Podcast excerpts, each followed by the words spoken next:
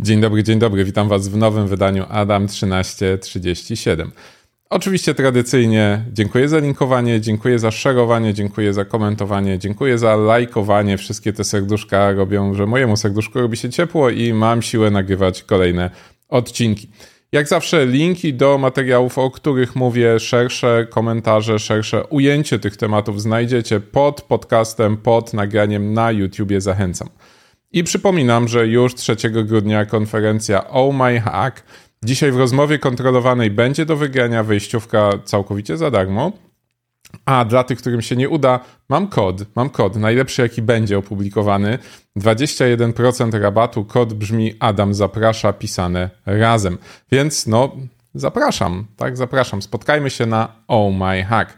A dzisiaj 8 newsów, więc raczej będę mówił szybko i konkretnie. A zacznę od tego, czy zostać na Twitterze.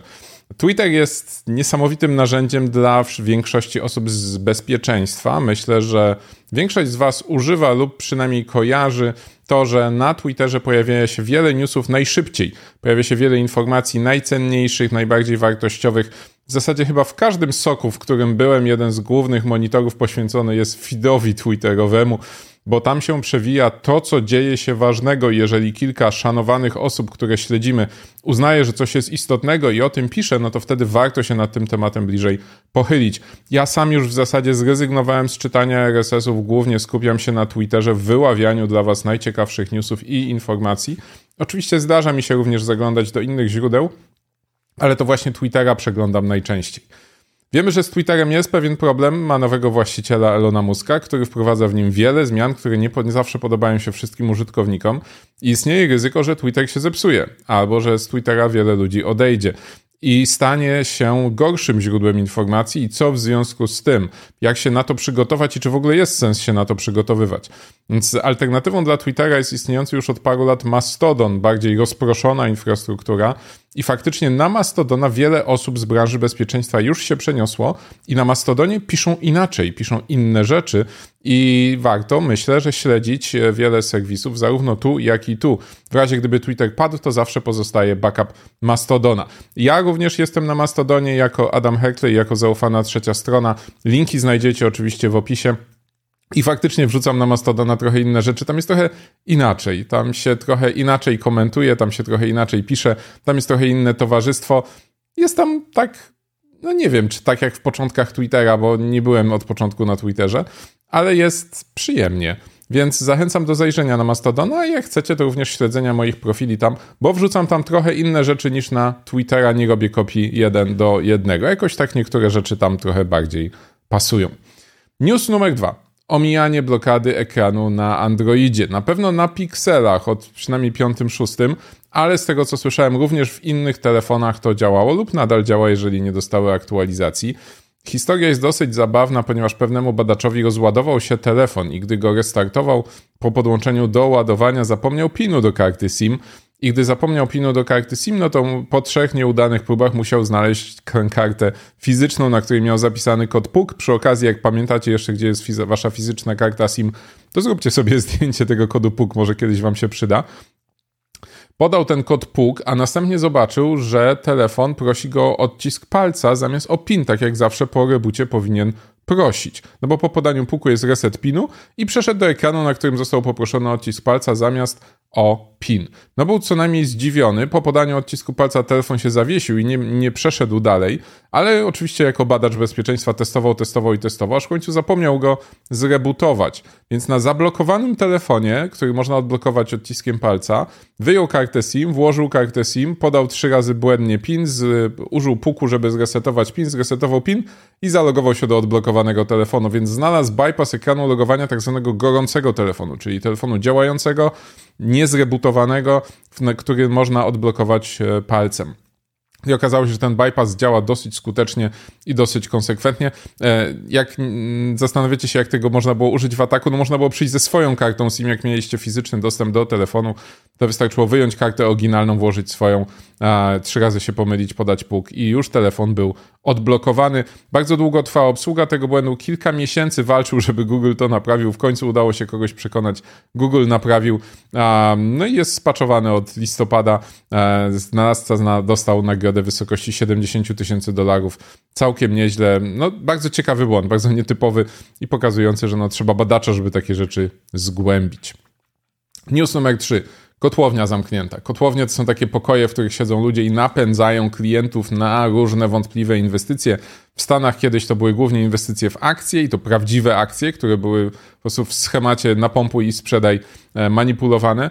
Natomiast dzisiaj te kotłownie to są ludzie, którzy dzwonią i namawiają na inwestycje w Orlen, Baltic Pipe, PGNiG, PKP, PGO, BP i takie inne i wyłudzają zarówno zwykłe pieniądze, jak i kryptowaluty. I na Ukrainie zatrzymano pięć osób, które stały za jedną z takich grup, które prowadziły wiele call center. Podobno 2000 osób zatrudnionych w różnych europejskich krajach. Na Ukrainie zamknięto trzy center, zatrzymano 500 komputerów i różnych urządzeń. A według artykułu ukraińskiego straty sięgały 200 milionów euro rocznie, natomiast to nie jest takie oczywiste, bo z kontekstu można by zrozumieć, że straty w Europie tyle sięgają, no ale dobrze, że przynajmniej jedną z tych grup udało się jakoś upośledzić, bo te oszustwa są bardzo uciążliwe i bardzo bolesne dla ofiar. News numer 4. Apple ogranicza airdropa w Chinach. O co chodzi? E, system, e, ekosystem Apple ma taką fajną funkcję dzielenia się danymi plikami jak AirDrop, czyli można z urządzenia na urządzenie przesłać, po prostu klikamy udostępnij przez AirDrop, wybieramy osoby z naszej listy kontaktowej albo spoza naszej listy kontaktowej w zależności od ustawień i wysyłamy. Również w drugą stronę możemy sobie skonfigurować, czy chcemy przyjmować wiadomości od osób z naszej listy kontaktowej, czy od wszystkich, czy od nikogo. Oczywiście lepiej mieć od kontaktów albo od nikogo na stałe ustawione, e, bo jest to jakaś powierzchnia ataku.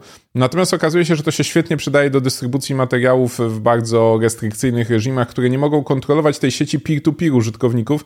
I okazuje się, że iPhony i funkcja AirDrop jest wykorzystywana w trakcie demonstracji do przesyłania na przykład ulotek z Kubusiem Puchatkiem w Chinach. A więc e, no, jest, to, jest to funkcja potencjalnie niebezpieczna dla rządu, który nie jest w stanie tego kontrolować, co się okazuje. No, Apple właśnie wprowadził w najnowszej aktualizacji ograniczenie funkcji otrzymuj od wszystkich do 10 minut na dobę. Pozdrawiamy serdecznie Apple. Biznes w Chinach jest bardzo ważny. News numer 5. Brytyjski rząd skanuje wszystko, co ma w swojej sieci, nie tylko w swojej, ale w sensie swojej krajowej sieci. E, National Cyber Security Center, takie centrum bezpieczeństwa cyberrządowe brytyjskie, ogłosiło, że skanuje wszystkie istotne i ważne podatności całej Wielkiej Brytanii. Nie mówili dokładnie, czy informują, nie powiedzieli wprost, że informują posiadaczy systemów, w których te podatności były wykryte, ale można się między linijkami domyślić, że tak, że informują. Natomiast no, przede wszystkim skanują te podatności, które są albo świeże, albo jakie mają wysoki wpływ. Robią to Nmapem z odpowiednimi modułami, które nawet jeszcze publikują. Można się zgłosić, że się nie chce być skanowanym i wtedy oni nie skanują. Wstawiają odpowiedni nagłówek e, do, do pakietów HTTP, e, podali zakres adresacji, z której będą się łączyć, no i zbierają te informacje. I myślę, że to jest bardzo dobra inicjatywa, ponieważ dbają o bezpieczeństwo swojej cyberprzestrzeni. W Polsce też takie rzeczy się dzieją. E, robi to najczęściej CERT Polska, choć jeszcze pewnie nie na taką skalę, nie dotyczy to wszystkich IP-ków w Polsce, ale pewne usługi w pewnych zakresach adresacji są weryfikowane. Pewnie podobne rzeczy robi także CERT ABW, więc e, no, aby więcej, aby więcej, bo wtedy jest trochę bezpieczniej. Punkt szósty. Ciekawy błąd Mark of the Web. Kolega Kuba Grycki opisał bardzo ciekawą podatność którą, i bardzo ciekawy proces weryfikacji tej podatności. Sam jej nie odkrył, przeczytał o niej na Twitterze, ale opis był na tyle tajemniczy, bo jeszcze podatność wówczas nie była załatana, że postanowił ją przeanalizować i zbadać, jak działa. Co to jest Mark of the Web? To jest taki pomysł Windowsa, żeby pliki pobierane z internetu, zanim je uruchomicie, wołały: Hej, jestem plikiem z internetu, czy na pewno chcesz mnie uruchomić? I mm, problem polegał na tym, że kiedyś na przykład pliki exe tak, tak wołały, ale już jak pobraliście zipa z internetu, wrzuciliście go na pulpit i tam rozpakowaliście, no to on już, te, te pliki rozpakowane już nie wołały, no bo przecież były z pulpitu, a nie z internetu, prawda? Więc ten Mark of the Web był przez Microsoft poprawiany i poprawiany, aż w końcu wydawało się, że już działa, a okazało się, że jest jednak dosyć prosty bypass i okazało się, że ten bypass polega na tym, że w pliku zip trzeba było te pliki oznaczyć jako tylko do odczytu i wtedy Windows nie był w stanie tego alternate data streamu w NTFS-ie zapisać tego znaczka mark of the web i pliki nie miały tego mark of the web i można je było normalnie uruchomić bez dodatkowego potwierdzenia. No, no, słaba wpadka, bardzo ciekawe odkrycie, ale tak naprawdę przeczytajcie to, co Kuba napisał, bo bardzo ciekawy jest opis, w jaki sposób on dochodził do tego, jak ten błąd działa, w jaki sposób odkrył, jak to wygląda. Jego sposób myślenia i sposób działania jest e, najciekawszą częścią tego artykułu. Bardzo fajnie to opisał, także serdecznie polecam numer szósty. A news numer 7. Cyberatak zatrzymał koleje w Danii. A może o tym słyszeliście, może nie. W Danii to było dosyć istotne wydarzenie, ponieważ tydzień temu przez kilka godzin nie jeździły pociągi największego operatora pociągów w Danii. No i teraz tak jak no hakerzy, atak na infrastrukturę krytyczną, nie, zupełnie nie. Dostawca aplikacji dla maszynistów prawdopodobnie miał atak ransomware i musiał sobie jakoś z nim poradzić, więc wyłączył swoje systemy i wyłączył również aplikację dla maszynistów, a ta aplikacja na przykład pokazywała im, jaka jest dozwolona prędkość na danym odcinku, jakie są prace na tym odcinku prowadzone. No więc, e, no tak, właśnie. E, atak na IT, impact na OT. Zresztą podobna sytuacja na Okęciu kilka lat temu, gdy e, błędnie skonfigurowany serwer DNS samego lotniska DDoSował jakieś kasyno w Chinach, zatykając łącze, przez co piloci samolotów nie mogli pobrać sobie dokumentacji, czy nie mogła ona im być wydana i samoloty nie startowały, bo ktoś źle skonfigurował regułki i wystawił serwer DNS do świata. No, ataki na IT faktycznie mogą mieć wpływ na IT. Mamy bardzo mało tych ataków bezpośrednio na IT. Dosłownie na palcach jednej ręki. No dobrze, może dzisiaj już dwóch, ale jeszcze nie wszystkich. I, ale okazuje się, że te światy IT i OT są tak przenikające się i mają takie zaskakujące czasem konsekwencje, te przenikania, że atak e, ransomware na dostawcę aplikacji wyłącza możliwość jazdy pociągiem. No, bywa. I news numer ósmy, prawdopodobnie dosyć na czasie, ponieważ e, udowodniono, że Katar, organizator Mistrzostw Świata w piłce nożnej, zlecił hakowanie swoich e, krytyków, swoich e, ujawniaczy nadużyć i problemów. Więc no, ktoś krytykuje sobie Mistrzostwa Świata w piłce nożnej i sposób ich organizacji w internecie. Następnie Katar mówi, no dobrze, chcielibyśmy wiedzieć, co tu się dzieje i dlaczego. I zleca te zadanie jakiejś brytyjskiej kancelarii, renomowanej kancelarii prawnej, ta renomowana brytyjska kancelaria prawna zleca to zadanie jakimś prywatnym detektywom. Ci prywatni detektywi zlecają to jakiemuś Hindusowi.